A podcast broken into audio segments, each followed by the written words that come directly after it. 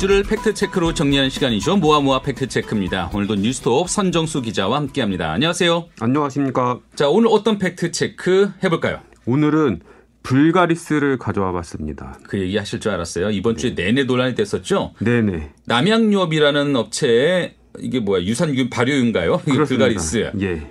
뭐 제품명이고요. 예. 근데 이 불가리스라는 유산균 발효유가 코로나 바이러스를 억제한다 이런 연구 결과 발표가 있어서 이게 이번 주에 크게 화제가 됐었어요. 그렇습니다. 일주일 내내 논란이 됐었지요. 예. 한국의과학연구원이라는 사설 연구기관입니다. 이게 이제 그 이름 때문에 뭐 국책 연구기관이 아니냐 뭐 이런 오해를 많이 받기도 했는데요. 아 그냥 민간 연구기관인가요? 예, 예, 사설 네. 연구기관이고요. 예. 여기서 주관한 심포지엄 학술 발표회가 있었는데요. 남양 유업이 자체 연구 결과를 발표했습니다. 박종수 남양유업 항바이러스 면역 연구소장은 어, 13일 코로나 시대 항바이러스 식품 개발이라는 심포지엄에서 예. 불가리스 완제품이 인플루엔자 바이러스 H1N1형 코로나19 아, 이거 이거랑 코로나19에 효과가 있음을 국내 최초로 확인했다. 이렇게 주장했습니다. 구체적으로는요. 어, 불가리스 발효유 제품에 대한 실험 결과 H1N1은 99.999%까지 사멸하는 것을 확인했고 코로나19 억제 효과 연구에서도 77.8% 저감 효과를 확인했다. 이렇게 밝혔습니다. 야 이거 좀 처음 들었을 때는 야 이런 효과가 있, 을까 대단하다.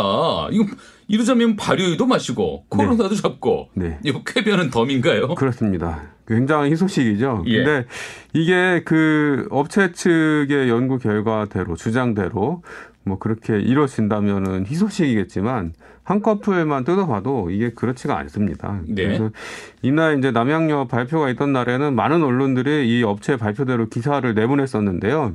그리고 이제 그 보도를 믿은 소비자들이 그 매, 매장으로 몰려와 가지고 매진을 시켰죠 불가리. 사재기를 하더라고요. 예, 불가리스를 그리고 주식시장에서 남양유업 주가가 엄청 요동쳤습니다. 몇십 퍼센트가 그냥 꽁충 뛰기도 하고. 예, 뛰었다가 막 또 막 폭락하고. 예. 하여튼 엄청난 후폭풍을 몰고 온 연구 결과라고 할 수 있겠는데요. 예. 이- 이게 비판이 엄청납니다.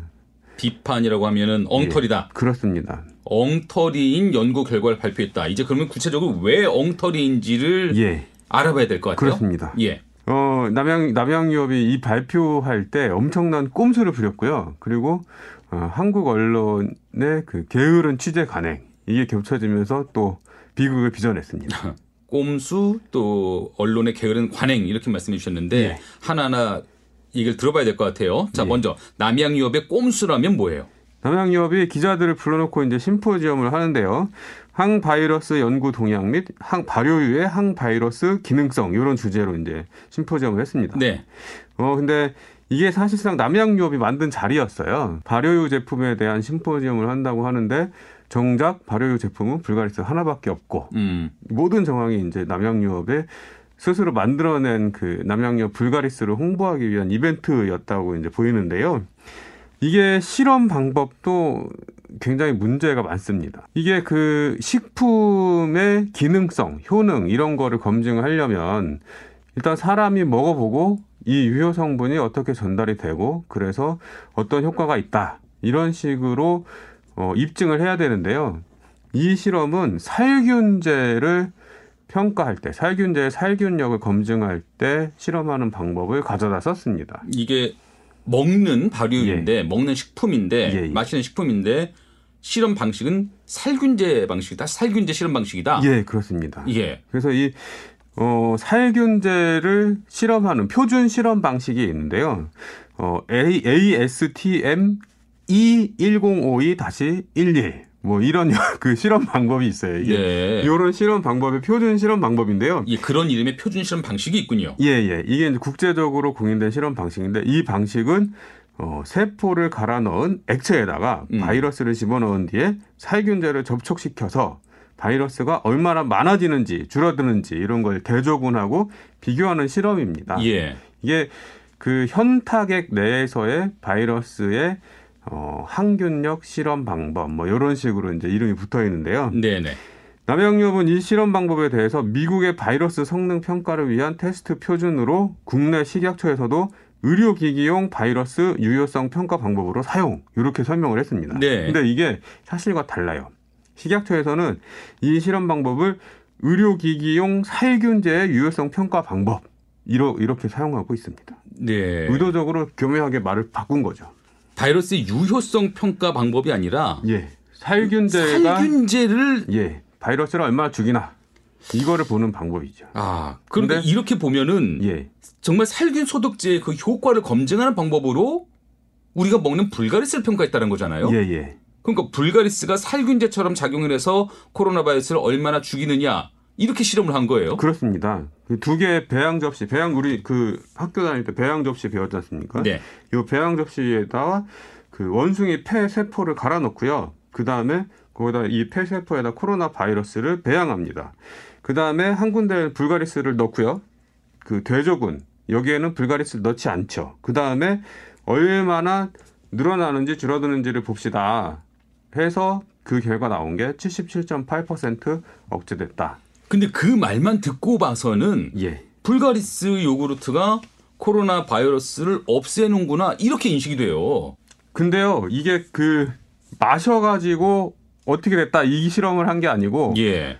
바이러스에다가 불가리스를 부어서 바이러스와 불가리스를 접촉시켰을 때 코로나 바이러스가 얼마나 죽었다, 얼마나 억제됐다 이런 결과를 내는 거기 때문에 음. 이것을 이제 바꿔서 얘기하면 우리가 그 호흡을 하거나 아니면 뭐 접촉을 하거나 이래서 우리 체내에 바이러스가 들어오지 않습니까? 네. 그리고 이제 구강에 바이러스가 달라붙을 수 있죠.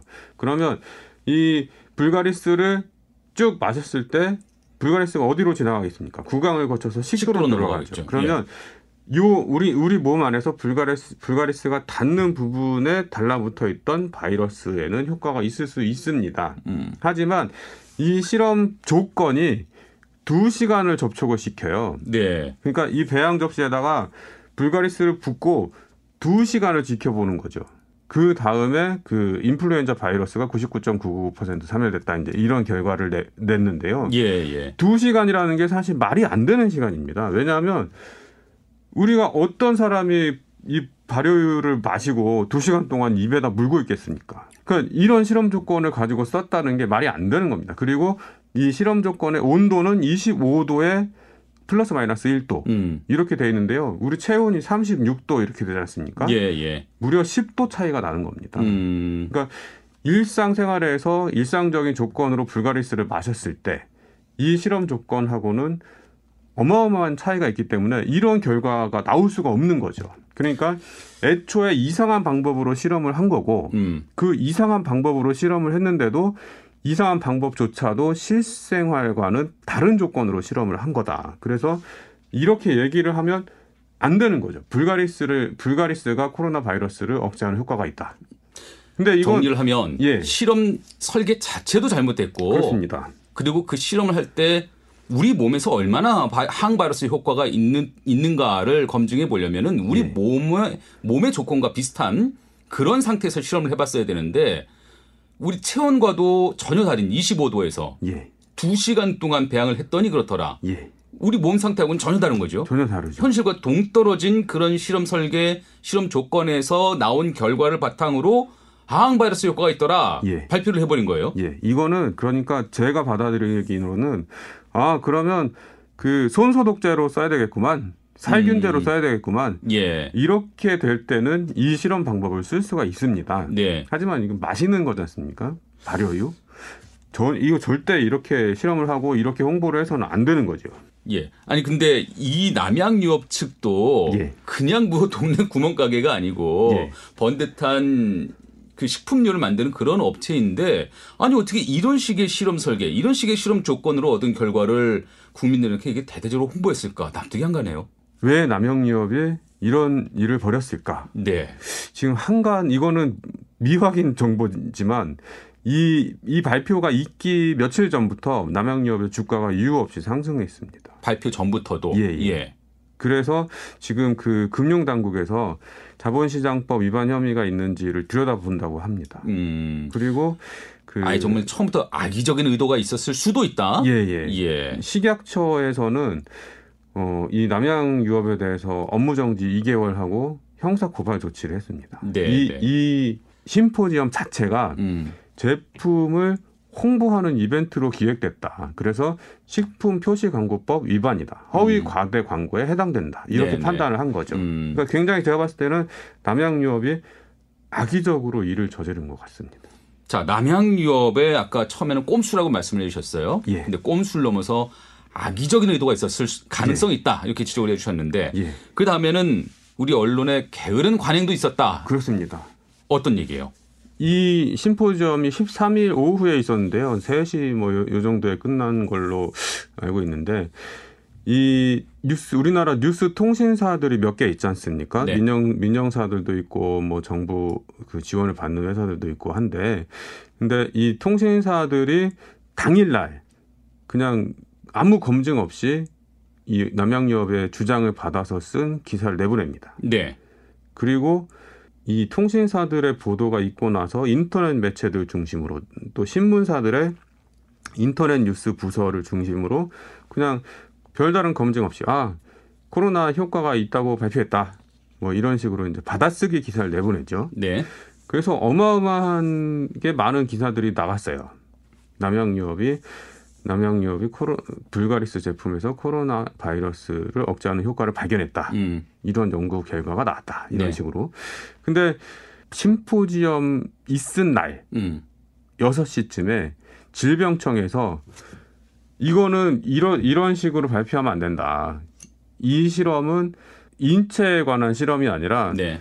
바이러스에 직접 이 제품을 처리한 결과이므로 바이러스 억제 효과가 인체에서 있다고 오인할 수 있다. 이런 식으로 이제 질병청에서는 아니라고 발표를 하게 되죠. 미리 경고를 했군요, 곧바로. 예, 예. 한 3시간 정도 시차가 있었으니까. 예, 예. 근데 그럼에도 불구하고 대부분의 언론들은 별다른 확인을 하지 않았습니다. 그러니까 음. 처음에 이 통신사들이 기사를 내보낼 때 이 연구자들 음. 관련 뭐 미생물학과라든지 뭐 아니면 이 감염 예 감염내과 뭐 이, 이런 쪽으로 전문가들한테 통화 한두 통화만 했어도 이 회사에서 이렇게 발표하더라라고 기사를 쓸 수가 없는 겁니다. 이거. 네, 네. 전문가 누가 봐도 말이 안 되는 거기 때문에. 음. 근데 그 확인하는 노력을 안 하는 거죠. 전문가한테 물어볼 필요도 없었을 것 같아요. 사실 이 정도의 실험 설계와 이런 정도의 실험 조건으로 예. 요구르트를 먹으면은 예. 마치 코로나19를 예방할 수 있는 것처럼 예, 코로나19를 없앨 수 음. 있는 것처럼 이런 발표는 누가 봐도 아 이거 뭔가 이상한데 그 그렇죠. 의심을 해봤어야 되는 거 예, 아닙니까? 의심해보고 확인해봤어야 되는데 예, 그런 노력을 기울이지 않은 겁니다. 통신사들이 첫 번째 기사, 기사를 내보낼 때 네, 네. 그 일부 통신사들은 의미 부여까지 하더라고요. 막. 아, 아, 획기적인 전기를 마련했다. 음, 식품으로 바이러스를 잡는 획기적인 전기를 마련했다. 이거는 정말 말이 안 되는 거거든요. 남양유업도 문제지만 예. 그 받아쓰기한 보도 자료를 그대로 받아쓰기한 언론의 책임도 예, 꼭 물어야 될 필요가 있을 것 같아요. 왜냐하면 예, 이게 그냥 그 언론의 기사만을 보고 주가가 요동을 치기도 하고 시- 사람들이 그거 그 기사를 믿고 사재기를 하기도 하고 그렇죠. 또 우리 건강에도 예. 바로 직접적인 영향을 주는 그런 상황이잖아요. 예, 예. 굉장히 엄중히 책임을 물어야 되는 상황이라고 생각하는데 이게 정말 좀 통탄한 일인 게 남양유업은 업무정지 처분을 받았지 않습니까? 네. 그리고 이제 뭐 형사 고발도 되지만 그냥 아무 생각 없이 받아 쓰고 베껴 쓰고 속보 경쟁해 갖고 사실상 이건 거의 뭐 오보에 준하는 그런 기사를 내보낸 건데 이런 언론들은 이런 방구 사과도 없고 책임도 지지 않는다는 겁니다. 저도 마찬가지지만 우리 그 애청자분들께서 하나만 좀 주의하셔야 될 거는 음. 광고를 엄청 많이 하지 않습니까? 네. 물건 팔아, 파는 사람이 당연히 우리 물건 좋다고 하겠죠. 근데 특히 이제 식품 같은 경우는 이 음식 먹어서 병, 병이 낫는다. 병을 예방한다. 이런 홍, 홍보를 하고 있는 데들이 왕왕 보이는데요. 이게 전부 다 위법입니다. 음. 그리고 이렇게 시- 뭐 홍보할 수도 없는 거고 병은 그러니까 병을 치료하고 예방하는 것은 약이지 식품이 아닙니다.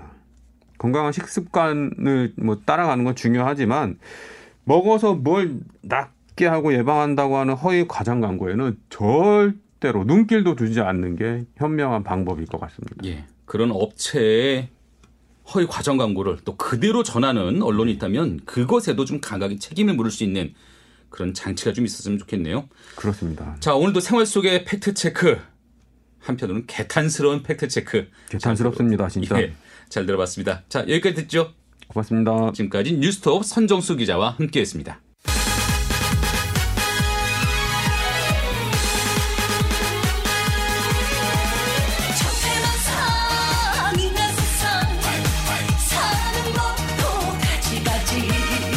인터넷에서 화제가 됐던 소식들 짚어보는 시간입니다. 랜선 뉴스 CBS 박초롱 기자와 함께합니다. 안녕하세요. 안녕하세요. 자, 오늘 가지고 오신 소식은요.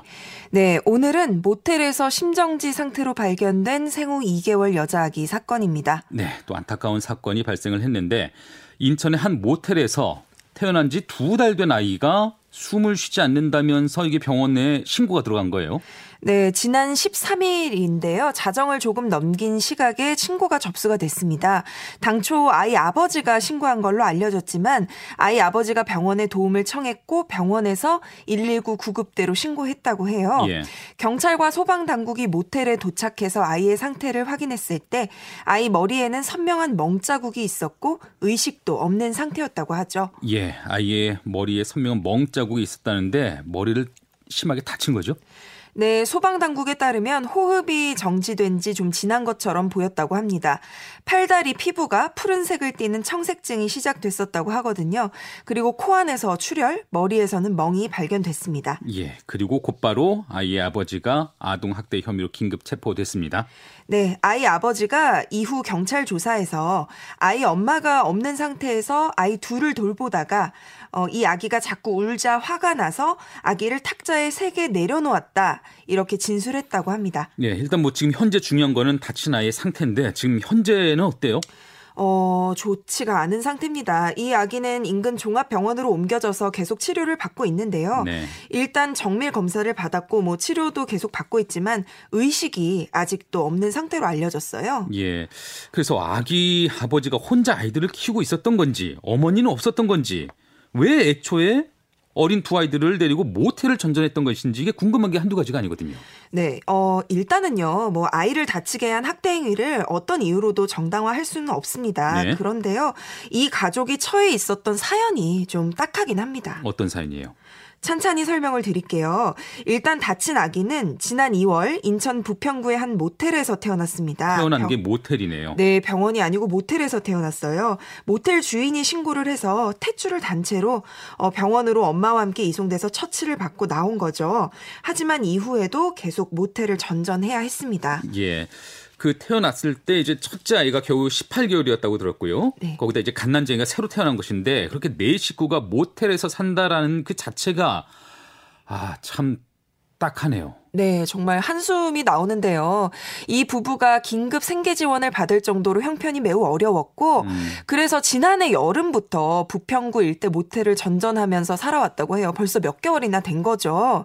그러다가 지난해 10월에 인천시, 인천시 남동구의 한 빌라에 월세를 얻고 전입신고를 했지만, 네. 또 금전 문제가 생겨서. 다시 예, 모텔에서 살게 된 거죠. 근데 아이가 다칠 때 어머니는 현장에 없었죠? 어, 아이 어머니가 구속이 된 상태였습니다. 아. 어, 월세 보증금 문제 때문에 지명 수배된 상태였다고 하는데 예. 어, 더 자세한 사항은 뭐 알려지지는 않았고요. 하지만 돈 문제였다는 것만 미뤄 짐작할 수 있는 상태예요. 이 어머니는 게다가 지적 장애가 있었던 걸로 알려지고 있고요. 그럼 경제력도 없을 뿐만 아니라 경제에 대한 기본 지식도 없었을 가능성이 있네요. 네, 그래서 아내가 어쨌든 구속이 되니까 이 아이 아버지는 행정복지센터에 아이들을 위탁할 곳을 찾아달라고 요청을 했어요. 그런데 입소가 늦어진 거예요. 그래서 아버지 혼자 어린 두 아이들을 모텔에서 돌볼 수밖에 없었던 것이죠. 네. 지금 13일에 두 아이의 건강 검진까지 앞두고 있었다고 하거든요. 그러다가 이 사고가 난 건데 이 네. 사건이 난 건데 아, 생활고라는 어쩔 수 없는 상황이 있기는 했었던 것 같고요. 근데 아이 부모가 평소에 아이를 학대하고 이런 거는 이런 많지만은 않았다 이런 정황도 보인다고요. 네, 어, 일단은 아이 어머니가 구속되기 전까지 수첩에 그 아이가 먹는 분유량을 시간과 분유량 이렇게 꼼꼼하게 기록했다고 해요. 아이가 얼마나 먹는지, 언제 먹는지 이런 것들. 여느 엄마들처럼요. 그러니까 이게 사건을 돌아보면은 결국 이번 아이가 이렇게 좀 다치기 전까지 여느 아동학대 사건과는 좀 다른 모습이 있긴 해요. 아주 그 모텔을 전전할 정도의 생활고가 쭉 이어졌던 것 같고 거기다가 어머니가 구속되면서 아버지가 혼자 두 아이를 가난 네. 아이들을 키우고 있었던 그런 상황인데 아 이 집이 작은 집이라도 좀 마련돼 있었다면 생활이 그 정도라도 좀 안정이 돼 있었다면 어땠을까 하는 안타까움이 생기네요. 네, 누리꾼들도 사실 그런 부분을 상당히 안타까워했습니다. 잘못은 한 거지만 너무 네. 안타깝다. 이런 이야기들이 줄을 잃었고요. 아기도 엄마도 아빠도 모두 다 안타깝다. 아빠도 힘들었을 것 같다. 마음이 괴로울 것 같다는 동정론이 눈에 띄었습니다. 네. 여느 아동 학대 사건과는 참 다른 반응이죠. 그리고 어, 저 상황에서 거주지 불명확으로 엄마를 구속할 것이 아니라 두 아이와 그리고 지적 장애가 있는 점을 고려해줬다면 좋았을 것이다. 가정 의 형편을 먼저 보고 구속 결정을 내렸어야 했다는 그런 의견들도 많았습니다. 예, 또 예. 아이라도 이렇게 뭐 구속이 됐다면 어쨌든 아이라도 얼른 시설에서 데려가서 보호할 수 있도록 조치했어야 했다. 아이를 먼저 조치하고 그 다음에 구속 절차를 밟을 수는 없었나 이렇게 분노하는 목소리들도 있었습니다. 음, 이 가족이 이런 상태로 발견되기 전까지는 뭐 지자체나 주변에 도움은 전혀 없었어요? 어, 사실 그 부분도 좀 안타까운데요. 지자체가 이 가족의 사례를 앞서서 확인했어요. 그리고 네. 도움도 일부 줬고요. 처음에 인천 남동구에서 그 인천 가정 위탁 지원센터와 접촉을 했고 위탁 가정 대기자가 있다는 연락을 받았다고 해요. 아이들을 맡길 이제 위탁 가정이요. 네. 그런데 그곳으로 아이들을 보내려고 했는데 갑자기 알 수 없는 이유로 해당 대기자가 가정 위탁 의사를 철회한 겁니다. 그러니까 이 지역 이 지금 인천시의 대기 세대가 한 네 곳 정도 있었다고 하는데 사실은 어 생후 2개월이면 정말 하루 종일 붙어서 24시간 붙어서 돌봐줘야 하는 원령이잖아요. 그렇죠. 예, 그래서인지 위탁을 희망하는 세대가 없었던 거죠. 그래서 서울이나 경기권까지 범위를 넓혀서 알아보고 있었던 중이라고 해요. 그러다가 한 24시간 어린이집에 어렵게 위탁 결정이 났고 이제 그곳으로 가기 위한 절차를 밟는 과정이 늘어지다가 이런 결과가 나온 것이죠. 아, 좀또 빨랐었더라면. 네. 예. 그 이들이 머물렀던 모텔 주인들 뭐 여러 모텔 이 있었을 텐데 이 모텔 주인들도 아기가 있으니까 분유나 이유식을 사다 주거나 복지센터에 적극적으로 연락을 해서 도움을 연결하기도 했었고요. 그래서 남동구가 이 사례를 바- 어, 접촉을 하고 그 주거비 보증금 지원이나 출산 지원금 등 이제 이런 지원을 받을 수 있도록 돕고 있었는데 또 어느 순간 이 부부가 핸드폰 이 꺼져서 연락이 끊겨버려서 손을 더 이상 쓸 수가 없는 상황까지 갔다고 해요. 그런 와중에 이런 사고가 어, 이런 사건이 일어난 거죠. 예, 얘기를 듣고 보니까 도움의 손길이 아예 없었던 건 아니었지만, 근데 결과적으로는 어쨌든 그 여리디 여린 한 아이가 생명을 잃을 지금 위기에 처했습니다. 우리의 복지 시스템 사각지대가 없는지 다시 한번 좀 살펴볼 필요가 있어 보이고요. 네, 전문가들은 개별 기관이 역할을 충실히 했음에도 불구하고 협력 체계가 탄탄하게 구축되지 않았던 점을 사각지대 발생의 원인으로 꼽고 있습니다. 네. 어쨌든 학대당한 아이 그리고 그 아이의 오빠와 부모님 모두 안타까움을 자아낸 사건인데요. 부모가 벌받을 부분은 받아야겠죠. 하지만 나와서 다시 아이들을 열심히 잘 키울 수 있는 환경이 마련됐으면 좋겠네요. 예, 무엇보다 그 아이 건강을 꼭 좀 회복했으면 좋겠습니다. 예, 오늘 말씀 여기까지 듣죠? 네, 감사합니다. 지금까지 랜선 뉴스 CBS 박초롱 기자와 함께했습니다.